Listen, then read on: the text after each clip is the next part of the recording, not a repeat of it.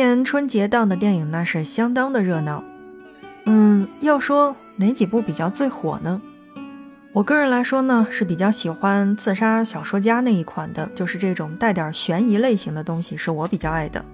但是一定会有人说，看得落泪的那个，呃，贾玲的首部作品《你好，李焕英》是比较火的电影。说实话，剧情真的是又精彩又煽情，很多的小伙伴都说，呃，是从电影院开心的进去，然后哭到狗的出来的。所以。经过我的攻略，那么在今天的节目内容当中，我们就来说一说导演贾玲的家乡，同时也是《你好，李焕英》的取景地——湖北襄阳。提到湖北襄阳，过去人们都记得它是金庸武侠的世界，而现在它多了另一个名字，叫做李焕英的家。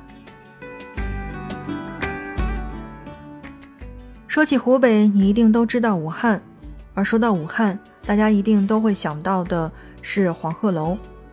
而说到湖北的其他地方，比如那我说到十堰，大家一定会想到的是武当山；说到恩施，大家一定都会想到的是大峡谷。那你知道李焕英的家襄阳有多厉害吗？在军事和武侠粉的心中，襄阳是一座不平凡的存在，真的是。不平凡的存在，在历史上，它是三国的第一城，这里发生过刘备的三顾茅庐。那同时呢，诸葛亮的隆中对，包括关羽水淹七军，以及世界军事史上最耗时的监宫战。在中国的历史上，它是南北沟通的重要之地，被誉为叫做兵家必争之地的天下之中。而在小说当中，《三国演义》的故事总共是一百二十回，襄阳就出现了三十二回。在金庸的小说当中，描写他已经多达了二百六十次。郭靖和黄蓉死守襄阳，城破殉国。而在《全唐诗》当中，有四千多首诗是提到了襄阳。无论是从历史上，还是从地理位置上来看，襄阳都像一位出尘入世的大侠。除了是一座历史名城之外，襄阳还是一个旅行的目的地之一。只不过我们好像大家都把这边忽略了，忽略了这里的山水风光。而襄阳的景色并不输恩施的奇山丽水，而山川也并不输峨眉，只是知道的人并不多。所以在今天的节目内容当中，我们就来跟大家一起说到的是襄阳。那么同时，我记得我在前期的节目当中跟大家说过。襄阳还有一个能与横店影视城区媲美的影视基地，因为大家所熟悉的陈凯歌的《猫妖传》就是在襄阳拍摄的。正在收听到的是 FM 轻奢时光，听着声音去旅行。那在今天的节目内容当中，我们来一起说到的是襄阳。说到电影当中的这个景色，呃，有一个地方叫做卫东球场。那同时呢，也是电影的一个重要的取景地之一。这里其实原本是襄阳市的卫东机械厂的旧址，而如今名字里面的这个球场，指的就是厂里的旧的篮球场。说实话，这个地方在电影没上映之前，已经是从去年的时候，就是大家的最新的打卡地了。来到这里，就有那种上世纪八十年代的记忆扑面而来。包括你所想要的大字报、老建筑，还有骑车经过的这种老伙计，这里的一切一切都是襄阳最初的记忆。我在做这期节目的时候呢，翻了翻贾刘老师的微博，那么他曾经在微博上这样说过：说襄阳是金庸世界的原乡，是诸葛亮笔下运筹帷幄的道场，同时也是食客们流连的天堂。走进自带传奇的襄阳古城，就会发现了解并爱上一座城可以很简单，而侠义便是襄阳的代名词。要问哪一个景点是襄阳的必去之处的话，那么我一定会告诉你，第一个要去到的是襄阳古城。透过金庸先生的笔墨，行走在襄阳城当中，似乎能回到当年郭靖和黄蓉苦守襄阳城的地方。那些斑驳的城墙，告诉世人，在千年前这片荆楚大地之上，曾有砸下的炮火与扬起的灰尘。其实，我觉得，任何的一个襄阳人应该是感激金庸的，同时，他们也骄傲于自己的家乡是这座城的历史。而对于历史而言，这些城墙是襄阳这座城市最好的见证，一块块不会发生的砖，都是历史长河的记录者。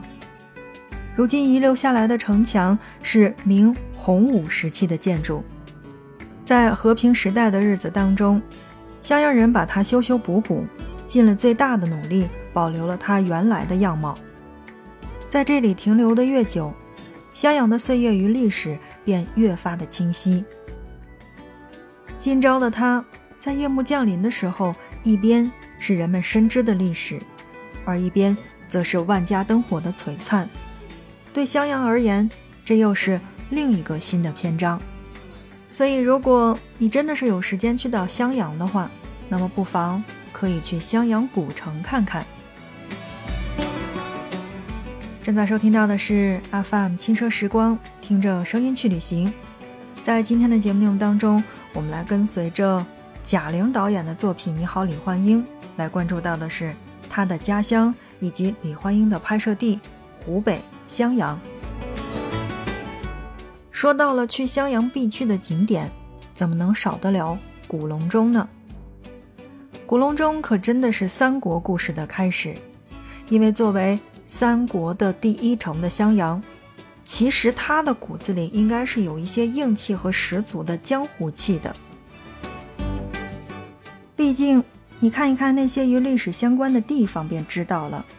我们曾在课本当中去读过那篇《隆中对》，却鲜少有人记得隆中其实就是襄阳。三国的故事的开端，可以从古隆中开始说起。现在的古隆中其实真的是很美。这里曲径幽深，山水相伴，水屋遮蔽，曾是诸葛亮隐居的地方。当年的三顾茅庐，就是刘备亲自三次来隆中请诸葛亮出山的。而那时的诸葛亮也在这里提出了三分天下的宏图。在这里，三国的故事开始了。白起、岳飞，还有关羽，曾在这片土地上鏖战。而喝着汉江水长大的襄阳人，性格也如这江水一样，豪迈里带着温存。成于史，成于人，这里发生过每一分每一秒，最后都形成了襄阳人血骨当中的基因。所谓是侠之大者，为国为民，可以，这真的很襄阳。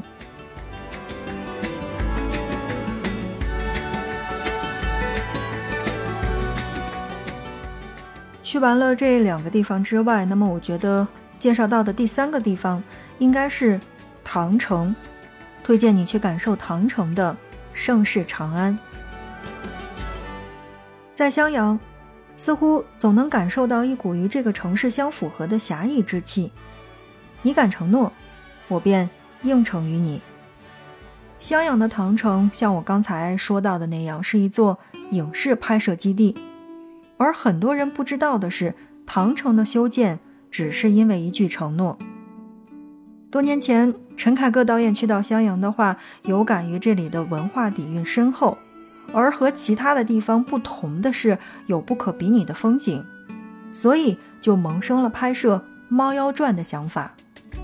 所以，唐城的老板就向他承诺：“要是你来拍，我就为你建造一座城。”为了拍摄《猫妖传》，陈凯歌导演的团队前后花了六年的时间，在襄阳这座城里完美的刻画并还原了曾经大唐盛世时期的瑰丽，命名为唐城，